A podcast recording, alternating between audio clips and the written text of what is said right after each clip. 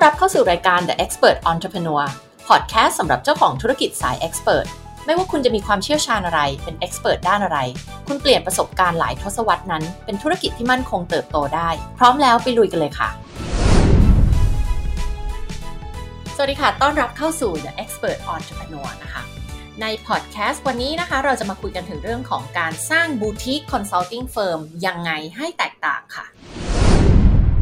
ทีนี้บูติก consulting firm คืออะไรบูติก consulting firm ก็คือ consulting firm ที่มีขนาดเล็กนะคะแล้วก็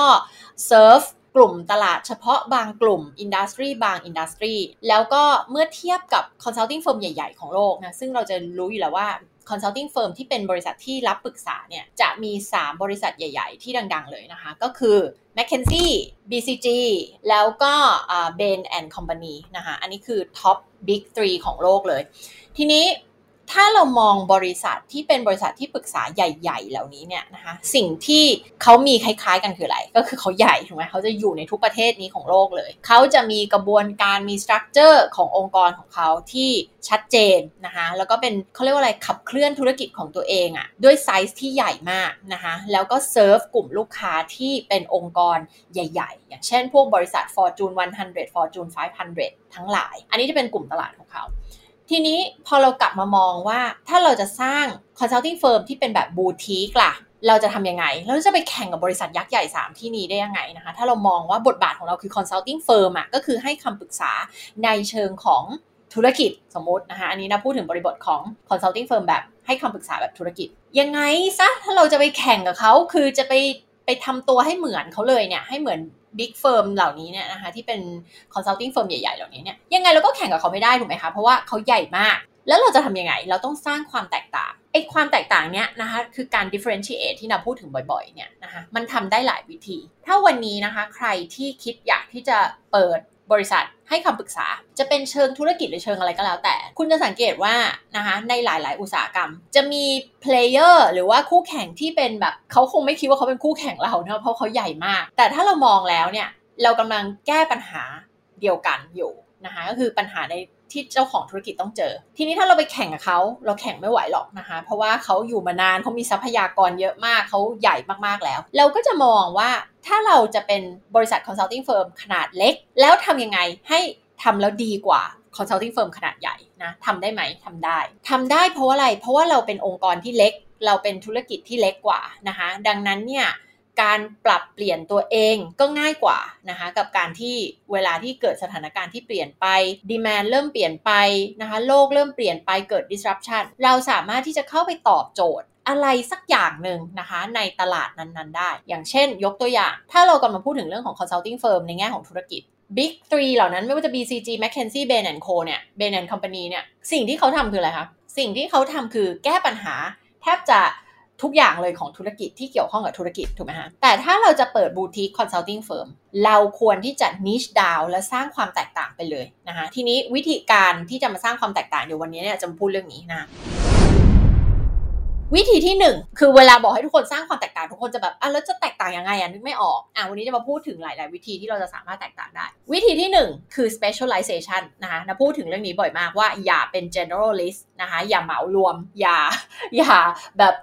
เป็น generalist อย่าเหมางานทุกอย่างมาเป็นของตัวเองนะคะแบบอันนี้ก็เอาอันนั้นก็เอาอันนี้ก็ใช่อันนี้ก็ดีไม่เอาเราจะต้องเป็น specialist เฉพาะทางไปเลยการที่คุณเป็น generalist นะคะแล้วก็จะทำทุกอย่างเนี่ยไม่มีใครจดจำคุณได้แล้วคุณก็จะไม่เด่นไม่โดดเด่นในเรื่องอะไรสักเรื่องหนึ่งเลยนึกภาพออกไหมคะเพราะว่าอะไรเพราะว่าเรากำลังพยายามจะเป็นทุกสิ่งทุกอย่างให้กับทุกคนการที่คุณจะเป็นทุกสิ่งทุกอย่างให้กับทุกคนเนี่ยถ้าวันนึงที่คุณเติบโตไปเป็นบริษัทที่ปรึกษาที่ใหญ่ๆอันนั้นคุณทำได้นะคะแต่สังเกตสิว่าทุกคนตอนที่เริ่มต้นมาแม้กระทั่งบริษัทใหญ่ๆที่เริ่มต้นมาเนี่ยเขาก็จะต้องเริ่มต้นกับอะไรสักอย่างหนึ่งการที่คุณจะเริ่มต้นมาแล้วคุณจะเป็น generalist เลยเนี่ยมันประสบความสำเร็จยากมากโดยเฉพาะใน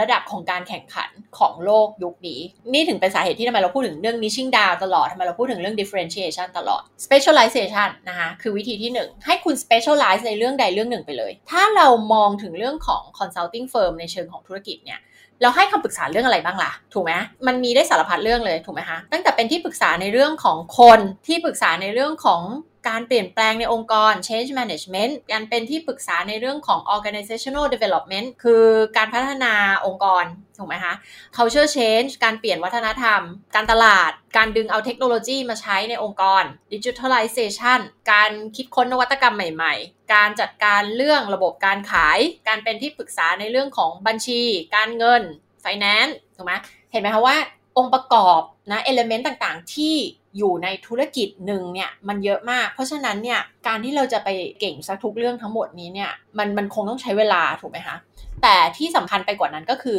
การที่คุณบอกคุณทำทั้งหมดเนี่ยมันทำให้คุณ blend in แล้วก็กลายเป็นเหมือนกับคนที่คล้ายๆกันกับที่มันมีอยู่แล้วในตลาดถ้าวันนี้เราไป Google แล้วเราลองเสิร์ชสิคำว่าอะไรดีล่ะที่ปรึกษาการตลาดอะไรอย่างงี้ก็ได้นะหรือบริษัทที่ปรึกษาหรือ business consulting หรืออะไรคุณจะเห็นขึ้นมาใน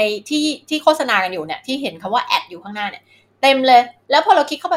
ดูเหมือนกันหมดเลยนึกออกไหมคะอันนั้นคือสถานการณ์ที่เราไม่ต้องการที่จะตกอยู่ในสถานการณ์แบบนั้นนะคะเหมือนกันคุณลองเซิร์ชคำว่าทำบัญชีสิคุณเซิร์ชคำว่าทำบัญชีขึ้นมาเต็มเลยทำบัญชีแล้วคุณคลิกเข้าไปคุณอ่านเร็วๆเลยคุณจะแบบมันต่างกันยังไงเนี่ย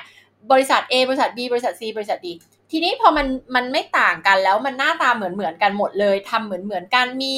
ค่าใช้จ่ายรายเดือนแบบนี้ค่าทำบัญชีแบบนี้แบบนั้นอ่ะหรือให้คำปรึกษาแบบนี้แบบนั้นนะคะทุกคนพูดเหมือนกันหน้าตาเหมือนกัน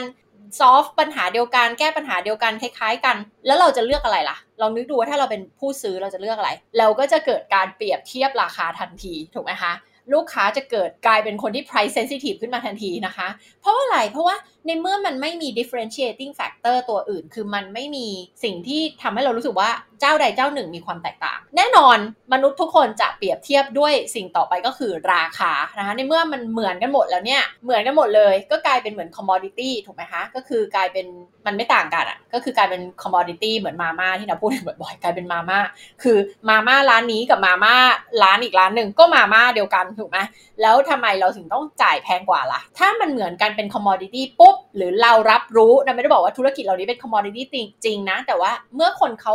รับรู้แบบนั้นผู้บริโภครับรู้แบบนั้นว่ามันก็หน้าตาเหมือนกันดูคล้ายๆกันเนี่ยสิ่งที่เราจะทำคืออะไรเปรียบเทียบราคาทันทีเพราะในเมื่อมันคล้ายกันหมดแล้วก็งั้นฉันก็ต้องจ่ายถูกที่สุดละถูกไหมเราก็ไม่ต้องการจ่ายเกินราคาทีนี้ถ้าเกิดจะเกิดการแข่งกันที่ราคาละนะคะเจ้าไหนถูกที่สุดถูกไหมแต่ก็จะมีผู้บริโภคหรือว่า buyer บางกลุ่มที่เป็นกลุ่มที่ต้องการซื้อสิ่งที่ดีที่สุดก็คือจะซื้ออันที่แพงที่สุดก็มีนะคะอันนี้ก็จะเป็น mindset อีกแบบหนึ่งก็คืออันในบรรดา10อันนี้ที่หน้าตาคล้ายๆกันฉันอาจจะซื้ออันที่แพงที่สุดแต่จะบอกเลยว่าโอกาสเป็นไปได้ยากมากถ้ามันไม่มีอะไรที่เป็น key differentiating factor นะคะไม่มีอะไรที่ดูแตกต่างเลยคือ10อันนี้ดูเหมือนกันหมดเลยแล้วมันจะมีเหตุผลอะไรล่ะที่เราอยากจะไปจ่ายเงินแพงกว่าถูกไหมเราก็ต้องเลือกอันที่มันถูกที่สุดนั่นคือเหตุผลว่าทำไมเราถึงต้อง differentiate ตัวเองวิธีที่1กลับมาเรื่องเดิม specialize ใน topic ใด topic หนึ่งในบรรดาเรื่องทั้งหมดที่คุณจะให้คำปรึกษาได้เนี่ยคุณอยากจะ specialize เรื่องอะไรที่คุณรู้สึกว่าเรื่องเนี้ยคุณโดดเด่นที่สุดคุณเก่งที่สุดนะอันนี้แหละใช่เลยเจ๋งที่สุดแล้วนะคะให้คุณเลือกอันนั้นนะคะอันนั้นคือวิธีที่1วิธีที่2คือ methodology คือวิธีการนะคะหรือ system อะไรบางอย่างนะที่คุณได้ไปคิดค้นขึ้นมาเช่นคุณมองออกไปในตลาดทั้งหมดแล้วเนี่ยในอุตสาหกรรมนี้ทั้งหมดแล้วเนี่ยนะทุกคนเขาแก้ปัญหาเนี้ยด้วยวิธีการเหมือนกันหมดเลยหรือคล้ายๆกันหมดเลยนะแล้วปรากฏว่าด้วยประสบการณ์ของคุณได้ไปคิดค้นนะคะแล้วค้นพบว่ามันมีวิธีที่ดีกว่าเป็นวิธีเฉพาะเลยที่คุณแบบหลังจากคุณทดลองผิดลองถูกทำนั่นทำนี่มาแล้วคุณรู้สึกว่าอันนี้นี่แหละเป็นวิธีที่ทำให้ลูกค้าเราได้ผลลัพธ์ดีมากเลยคุณก็ใช้อันนี้นี่แหละเป็น key differentiating factor ของคุณนะคะก็คือคุณมี methodology คุณมีวิธีการคุณมี system คุณมี process คุณมีขั้นตอนอะไรบางอย่างที่มันแตกต่างจากคนอื่นแล้วทำให้ลูกค้าของคุณได้รับผลลัพธ์ที่ดีมากกว่าคุณก็ใช้อันนี้นี่แหละเป็นตัวชูโรงหรือว่าเป็นไฮไลท์ของเราเลยนะคะว่าอันนี้นี่แหละเป็น proven method ของเราแล้วมันพิสูจน์มาแล้วว่ามันเวิร์กแล้วมันดีกว่าวิธีอื่นๆที่ทุกคนทำกันอันนี้คือวิธีที่2วิธีที่3ที่คุณจะสร้างความแตกต่างให้กับ boutique consulting firm ของคุณนะคะก็คือเลือกไปเลยเลือกอะไรเลือกอุตสาหกรรมเลือกอุตสาหกรรมใดอุตสาหกรรมหนึ่งไปเลยเช่นจะเป็นที่ปรึกษาให้กับกลุ่มบริษัทที่เป็น pharmaceutical เท่านั้นคือ กลุ่มที่ทำเกี่ยวเรื่องยาวัคซีนอะไรเนี่ยหรือคุณอาจจะเป็นที่ปรึกษาให้กับธุรกิจที่เป็นกลุ่มโรงพยาบาลเท่านั้นแล้วคุณอาจจะย่อยลงไปอีกเป็นซับนิชอะไรอีกกลุ่มโรงพยาบาลที่ทำเกี่ยวกับเรื่องของศัลยกรรมเท่านั้นสมมตินึกออกไหมคะคุณจะเป็นที่ปรึกษาให้กับกลุ่มโรงพยาบาลที่ทำเกี่ยวกับเรื่องศัลยกรรมหรือคุณจะเป็นที่ปรึกษาให้กับคลินิกความงามเท่านั้นนึกออกไหมคะหรือคุณจะเป็นที่ปรึกษาให้กับกลุ่มธุรกิจที่เป็นเอเจนซี่โฆษณาเท่านั้นอะไรเงี้ยนะคะก็คือเลือก specialize ไปเลยนึกภาพออกไหมตอนนี้นึกภาพแค่นี้ก็พอค่ะว่าถ้าสมมุติว่าคุณเป็นเอเจนซี่โฆษณาแล้ววันหนึ่งคุณต้องจ้างที่ปรึกษาขึ้นมาคุณจะจ้างใครระหว่างคนที่เป็นที่ปรึกษาบูติคคอนซัลทิงเฟิร์มที่รับปรึกษาเฉพาะเลยสำหรับเอเจนซี่โฆษณากับอีกคนนึงซึ่งเป็นรับปรึกษาทั่วไปเลยทำได้ทุกเรื่องรับปรึกษาได้ทุกเรื่องเลยสำหรับทุกธุรกิจเลยทุกรูปแบบเลยคนที่มีความน่าเชื่อถือมากกว่าก็คือคนที่รับปรึกษาให้กับเอเจนซี่โดยเฉพาะถูกไหมคะเพราะว่าอะไรเพราะมันตรงกับสถานการณ์ของเราพอดีเลยเขาต้องรู้ดีเกี่ยวกับอุตสาหกรรมของเราแน่ๆเลยปัญหาที่เอเจนซี่ต้องเจอเนี่ยมันต้องมีประมาณเนี้ยเขาต้องเข้าใจเราเขาต้องช่วยเราแก้ได้แน่นอนเลยการที่คุณ specialize ใน industry ใด industry หนึ่งสิ่งที่มันจะทำให้เกิดก็คือคุณจะกลายเป็นมีประสบการณ์เกี่ยวกับอุตสาหกรรมนั้นๆกลุ่มตลาดเฉพาะนั้นๆอะอย่างรวดเร็วเพราะลูกค้าทุกคนที่เข้ามาจะเป็นกลุ่มตลาดนั้นหมดเลยเป็นอินดัสทรีนั้นหมดเลยทำให้คุณสามารถเก็บเกี่ยวประสบการณ์และเรียนรู้ได้อย่างรวดเร็วนึกภาพออกไหมคะแทนที่คุณจะไปรับลูกค้าเป็นเอเจนซี่บ้างละเป็นสินค้าอุปโภคบริโภคบ้างละขายรองเท้าบ้างละโรงงานบ้างละนึกออกไหมกว่าคุณจะเก่งเรื่องใดเรื่องหนึ่งนี่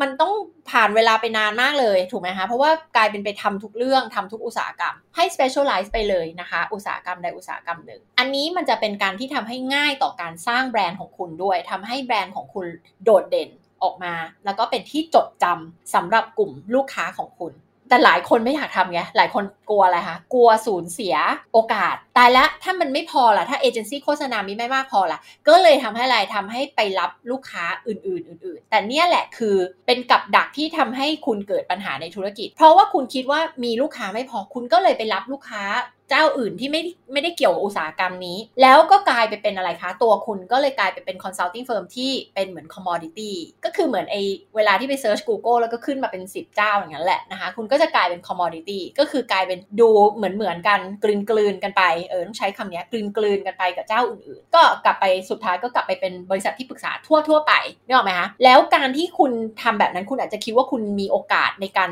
สร้างรายได้มากกว่าหรือว่ามีลูกค้าเยอะขึ้นแต่จริงๆมันไม่จริงเพราะว่ามันกลายเป็นมันไม่ดึงดูดใครเลยนึกออกไหมคะมันไม่ดึงดูดทั้งเอเจนซี่โฆษณามันไม่ดึงดูดทั้งกลุ่มตลาดนี้ตลาดนั้นอุตสาหกรรมนี้อุตสาหกรรมนั้นเพราะว่าทุกคนก็จะรู้สึกว่าอันนี้ไม่ใช่สำหรับเรานึกออกไหมคะเพราะว่าคุณไม่ได้ specialize ในเรื่องที่เราทำเพราะฉะนั้นเราจะไม่เลือกคุณอันนั้นคืออันที่3คือ specialize คือเลือก industry ใด industry หนึ่งไปเลยอันที่4คือให้ดู background ของตัวเองนะคะว่าคุณมีแบ็กกราวด์อะไรนะคะอาจจะแบบคุณเคยทำงานในองค์กรที่เป็นด้านเทคหรือเปล่านะคะหรือว่าเป็นด้านสุขภาพหรือเปล่าหรือเป็นเอเจนซี่หรือเปล่าคุณทำงานแบ็กกราวด์มาด้านไหนแบ็กกราวด์ของคุณเนี่ยนะมันมักจะนะเราใช้คำว่ามักจะมันไม่ได้เสมอไปมันมักจะถ้าคุณได้ทำในสิ่งที่คุณชอบมาเนี่ยแบ็กกราวด์ของคุณเนี่ยมันก็มักจะสอดคล้องกันกับที่ที่คุณอยากที่จะไปอย่างเช่นแบ็กกราวด์ของนางเนี่ยเดิมทีแล้วเนี่ยนะคะนิดาก่อนจะมาทำธุรกิจของตัวเองเนี่ยเมื่อ15ปีที่แล้วเนี่ยนาทำบริษัท Fortune 500 มาก่อนนะคะบริษัท Fortune 500 ก็คือบริษัทที่ Fortune เขาจัดอันดับมาว่ามันคือ500อันดับของบริษัทที่ใหญ่ที่สุดในโลกก็ทำ L'Oreal มาอยู่ Unilever มาอะไรเงี้ยนะคะอันนี้ก็เป็นแบ็กกราวด์ที่มันตรงประเด็นกับเรื่องที่นาทำทุกวันนี้ถูกไหมคะก็คือทำเรื่องของการตลาดแบรนดิ้งกลยุทธ์ธุรกิจคือให้เราดูซิว่าแบ็กกราวด์ของเราเนี่ยมันจะช่วยส่งเสริมให้เราทำเรื่องอะไรเฉพาะได้ไหมนะคะมันน่าจะเป็นเรื่องอะไรนะคะให้เราดูว่าแบ็กกราวด์ของเรามันเกี่ยวกับเรื่องอะไรอีกอย่างนึงคือแบ็กกราวด์ของเรามันนำไปสู่อีกอย่างนึงคือเรื่องของ relationship ที่ว่านี้คือrelationship กับคนที่สามารถจะเป็นลูกค้าของเราได้เช่นถ้าเราเคยทำงานองค์กรประเภทนี้เราก็มี connection หรือว่ามี background อ่ะที่มันคล้ายคลึงกับลูกค้าที่เราต้องการที่จะ approach มาเป็นลูกค้าเราสมมุตินิดาต้องการที่จะเข้าไปโค้ช ผู้บริหารใน Fortune 500 อย่างเงี้ยไม่สมมุติจริงๆก็โค้ชอยู่ผู้บริหารเราเนี้ยก็จะรู้สึกเขา relate กับเราได้เพราะว่าเรามี background ในบริษัท Fortune 500 มันจะเป็นคนที่พูดภาษาคล้ายๆกันนี่หรอไหมคะถ้าใครเคยทำบริษัท Fortune 500 มาก่อนก็จะรู้ว่ามันจะมีภาษาบางอย่างที่เราพูดคล้ายกันไทยคำอังกฤษคำอะไรเงี้ยคนอื่นอาจจะฟังแล้วรู้สึกรำคาญแบบทำไมพูดไทยคำอังกฤษคำอะไรเงี้ยนะคะแต่ถ้าใครทำ Fortune 500 มาจะรู้อยู่แล้วว่าในบริษัทต่างประเทศต่างชาติเหล่านี้เนี่ยอีเมลทุกฉบับเป็นภาษาอังกฤษหมดถูกไหมเราไม่มีอีเมล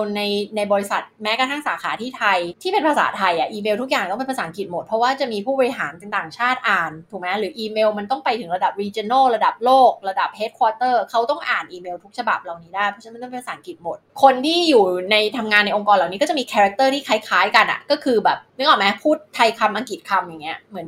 ที่นับพูดเนี่ยแต่ทุกวันนี้ก็ไม่ใช่เฉพาะองค์กรที่เป็น Fortune 500 แล้วองค์กรไทยหลายๆองค์กรก็เป็นแบบนี้นะคะที่เป็นองค์กรยุคใหม่ก็จะมีแบบพูดไทยคำอังกฤษคำอะไรเงี้ยเพราะว่าอะไรทุกวันนี้เรานำเข้าภาษาเนี่ยมาเป็นส่วนหนึ่งของวัฒนธรรมเราไปแล้วนะคะถูกไหมคะทีนี้แบ็กกราวด์ของเราเนี่ยมันก็จะเป็นการบอกถึงภาษาที่เราใช้แนวทางที่เราเป็นกรอบความคิดที่เรามีแล้วมันก็จะบอกว่าเราน่าจะ relate กับคนกลุ่มไหนที่จะมาเป็นลูกค้าเราได้ background ของเราถ้าเราเคยทำอย่างนิดาเคยทำ FMCG มาก่อนเนี้ยถ้าน่าจะเลือกมาทำเรื่องของการ consult ให้กับกลุ่มลูกค้าที่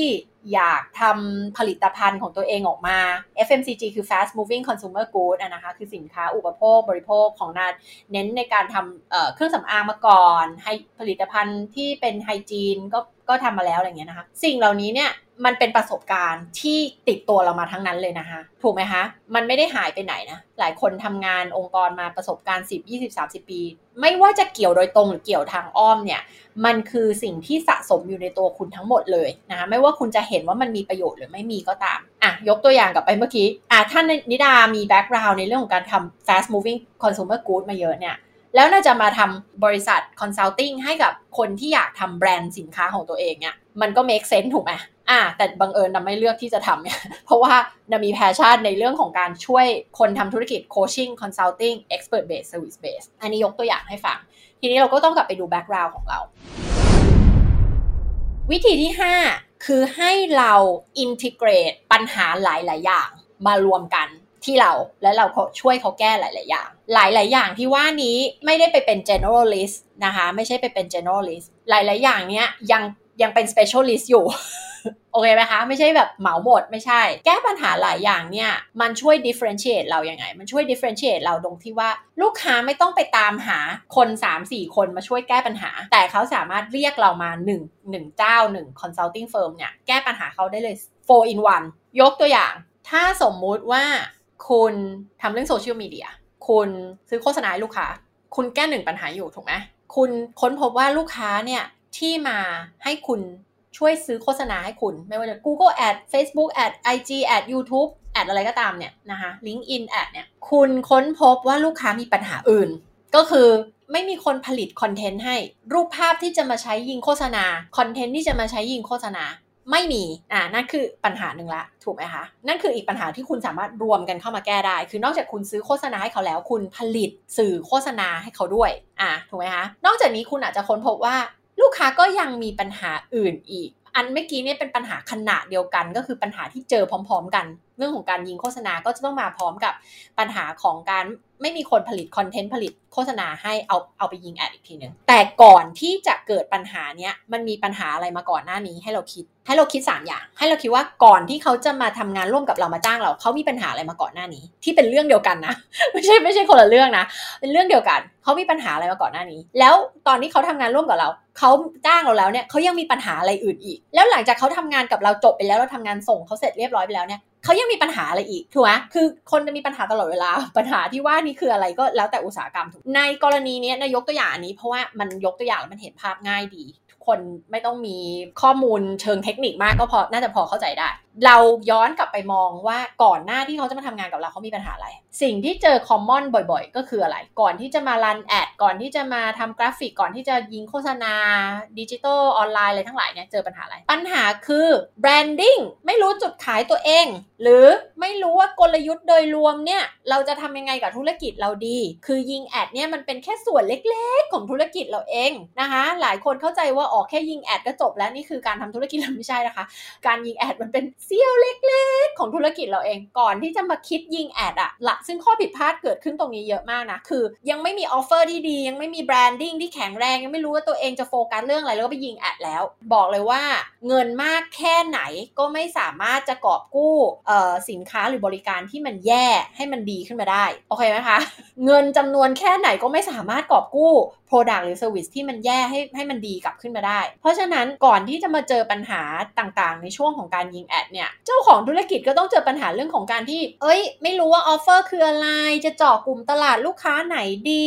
นิชมาร์เก็ตเป็นอะไรดีสับสนไม่รู้จะเอายังไงดีหรือว่าทุกวันนี้ก็เป็น generalist อยู่ขายทุกสิ่งทุกอย่างให้กับทุกคนก็ไม่รู้จะไปยังไงดีถูกไหมเห็นไหมมีสารพัดปัญหาเลยก่อนที่จะมาถึงสเต็ปของการยิงโฆษณาถูกไหมคะอ่ะทีนี้แล้วหลังจากที่ยิงโฆษณาไปแล้วเนี่ยมีปัญหาอะไรจะเกิดขึ้นกับลูกค้าเราอีกสเต็ปหลังจากนั้นคือ after ปัญหาคืออะไรอีกคะก็อาจจะมีเรื่องของการที่ไม่มีคนทำคอนเทนต์อีเมลมาร์เก็ตติ้งให้เราต้องการหาคนมาช่วย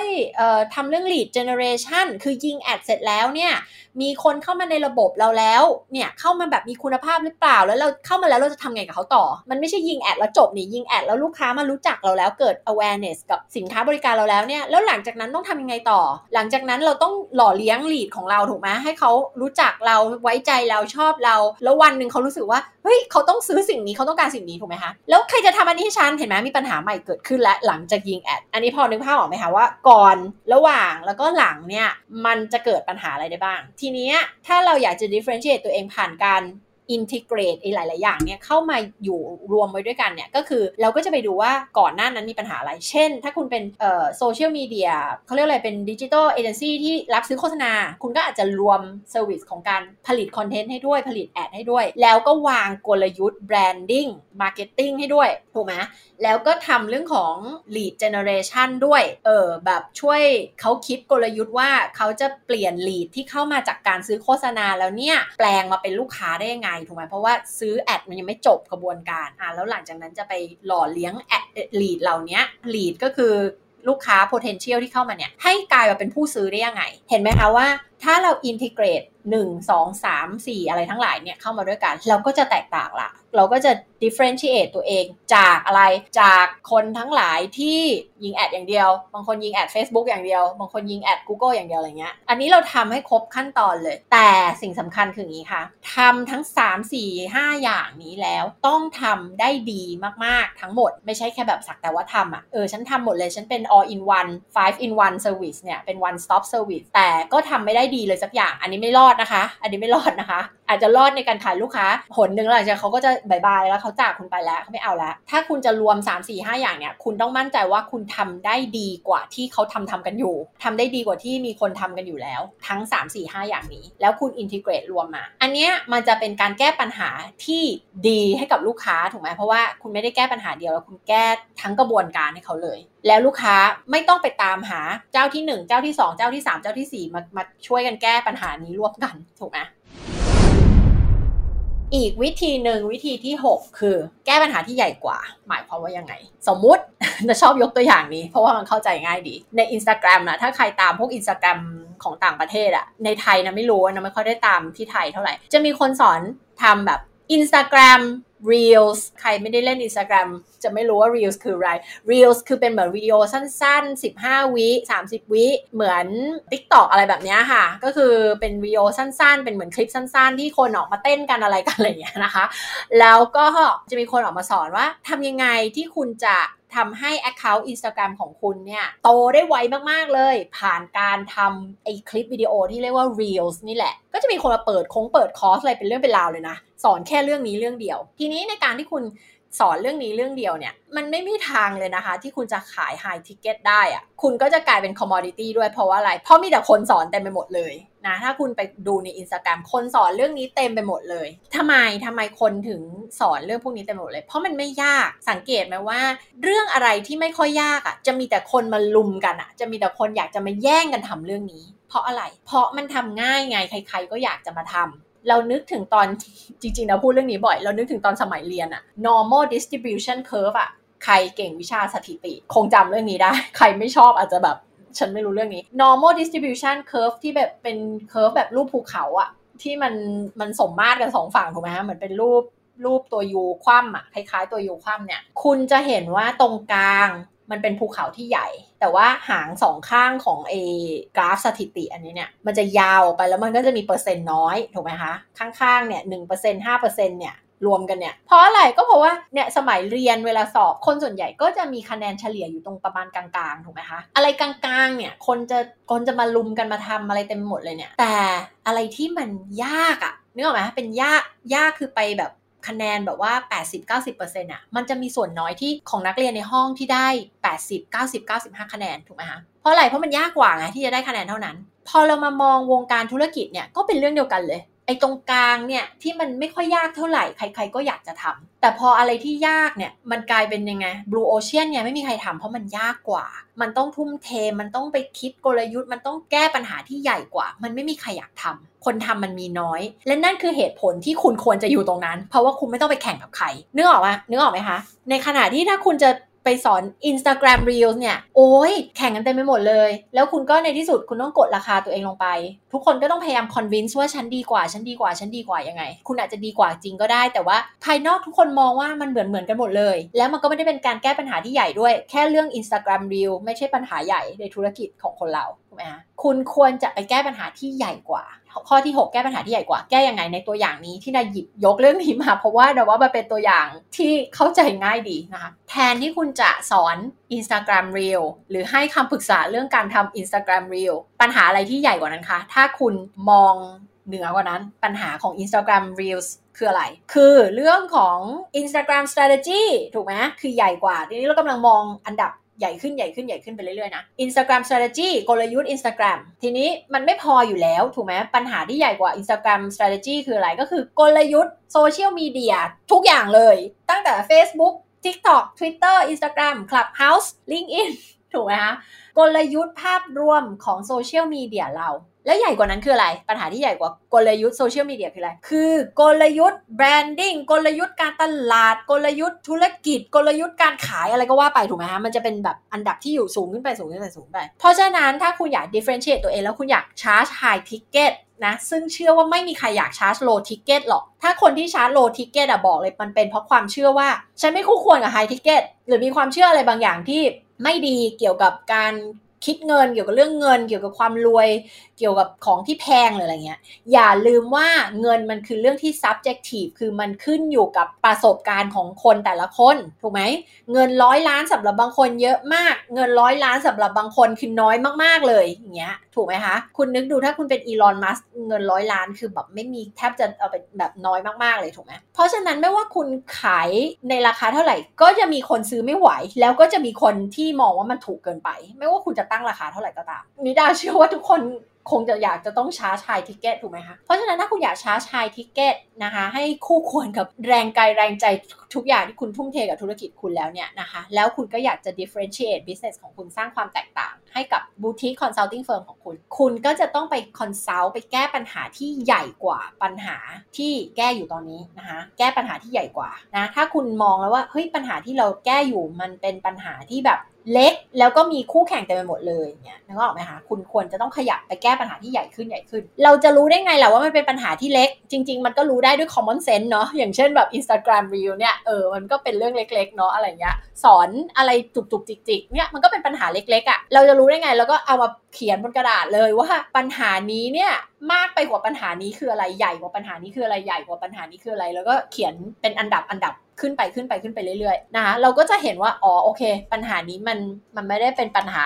ใหญ่อะเราไม่ได้ช่วยแก้ปัญหาที่เป็น important problem สำหรับลูกค้าเราอยู่แล้วอีกสัญญาณบ่งชี้ก็คือว่ามันจะมีคู่แข่งเยอะมากเลยที่ทำเรื่องนี้เพราะอะไรเพราะมันง่ายไงแล้วเราก็จะตกไปอยู่ในกับดักของการที่คิดว่าสิ่งนี้มันต้องขายดีแน่เลยเพราะว่าใครๆก็ขายใครๆก็ทำเรื่องนี้นึกออกไหมคะมันจะทำให้เรารู้สึกปลอดภัยรู้สึกว่าอันนี้แหละมันมี demand ในตลาดแน่ๆนะคะแต่จะบอกเลยค่ะว่ามันอันตรายค่ะมันไม่ใช่สิ่งที่ปลอดภัยแน่นอนเพราะว่าคุณกำลังกลายไปเป็น commodity เปรียบเทียบอีกอย่าง มือนนึกถึงว่าคุณกำลังสมัครตำแหน่งงานอะไรสักตำแหน่งหนึ่งในองค์กรอะแล้วซัพพลายมีเยอะมากเลยคือใครๆก็มีสกิลคล้ายๆกับคุณสมัครตำแหน่งเดียวกับคุณนึกออกไหมคะมันแบบมีคู่แข่งกันไปหมดเลยแล้วทุกคนก็หน้าตาคล้ายๆกันสกิลคล้ายๆกันทำงานเหมือนกันหมดเลยสุดท้ายคุณก็จะถูกต่อรองด้วยอะไรคะเขาก็จะเลือกคนที่ถูกที่สุดถูกไหมนอกจากว่าบริษัทนั้นจะหาคนที่เก่งที่สุดในเรื่องนั้นนะคะซึ่งคุณก็จะต้องเก่งที่สุดในเรื่องนั้นคุณถึงจะสามารถได้งานตำแหน่งนั้นแต่มันจะฉลาดกว่าไหมมันจะดีกว่าไหมถ้าหากว่าคุณมีสกิลเซ็ตที่แตกต่างยูนิคจากคนอื่นๆยกตัวอย่างถ้าสมมติว่าตอนนี้คนทำการตลาดก็คือจบบริหารจบการตลาดมาทั้งนั้นเลยแต่ถ้าสมมติว่าคุณเป็นนักการตลาดที่เชี่ยวชาญเรื่อง innovation โดยเฉพาะคุณอาจจะไม่ได้เหมาะกับทุกบริษัทไม่ได้จ้างนักการตลาดที่ต้องรู้เรื่อง innovation แต่มันจะมีบริษัทที่เป็นบริษัทในอุดมคติของคุณนี่แหละที่เขามองหาเพชรเม็ดงามคือตัวคุณอยู่แล้วคุณดันมี mix of skill set หรืออะไรบางอย่างที่เป็นที่ต้องการของเขาคุณก็จะกลายเป็นโดดเด่นคุณจะเป็นแบบเหมือนแทบจะเป็นคนเดียวที่เก่งเรื่องนี้สมมติเรา mix 2 เรื่อง 3 เรื่องเข้าด้วยกันประเด็นเดียวกันเนาะกลับมาที่เรื่องธุรกิจของเราถ้าเราสามารถที่จะแก้ปัญหาที่ใหญ่กว่านะคะแล้วก็แตกต่างจากคนอื่นเพราะว่านะคะมีอะไรก็ได้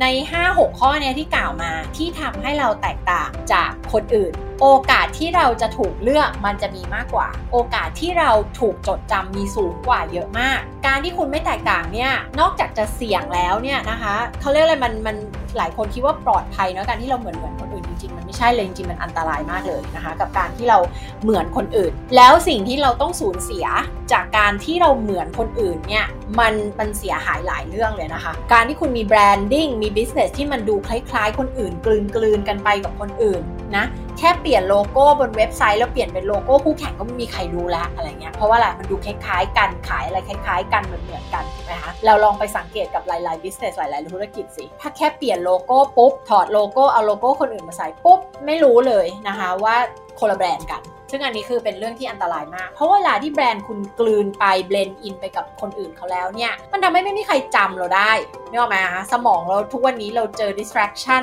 เจออะไรเยอะมากแบบมันจำอะไรได้น้อยอยู่แล้วอะเพราะมันมีสิ่งรบกวนเต็มไปหมดเลยถูกไหมคะเพราะฉะนั้นการที่จะเป็นแบรนด์ที่โดดเด่นและแตกต่างมันยิ่งมีความสำคัญมากในยุคแบบที่มีการแข่งขันสูงแล้วก็มีเสียงหนวกหูดังเต็มไปหมดเลย distraction noise อะไรเสียงดัง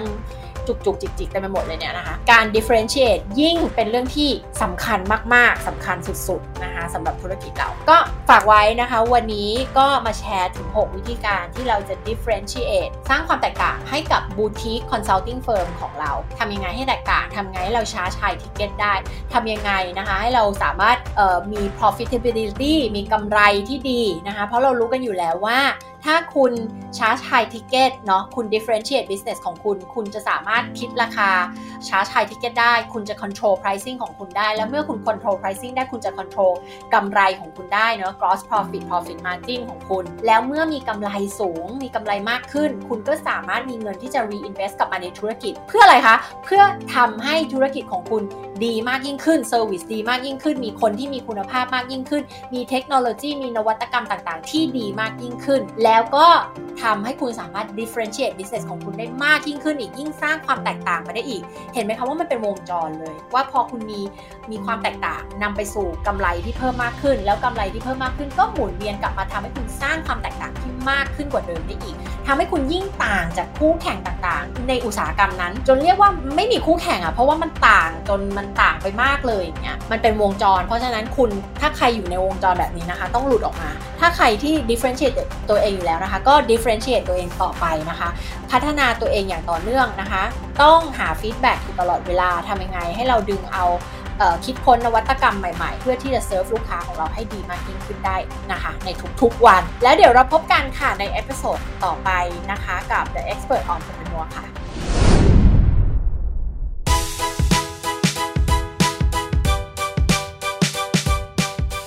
ขอบคุณที่ติดตามกันมากับอีก1 เอพิโซดของเรา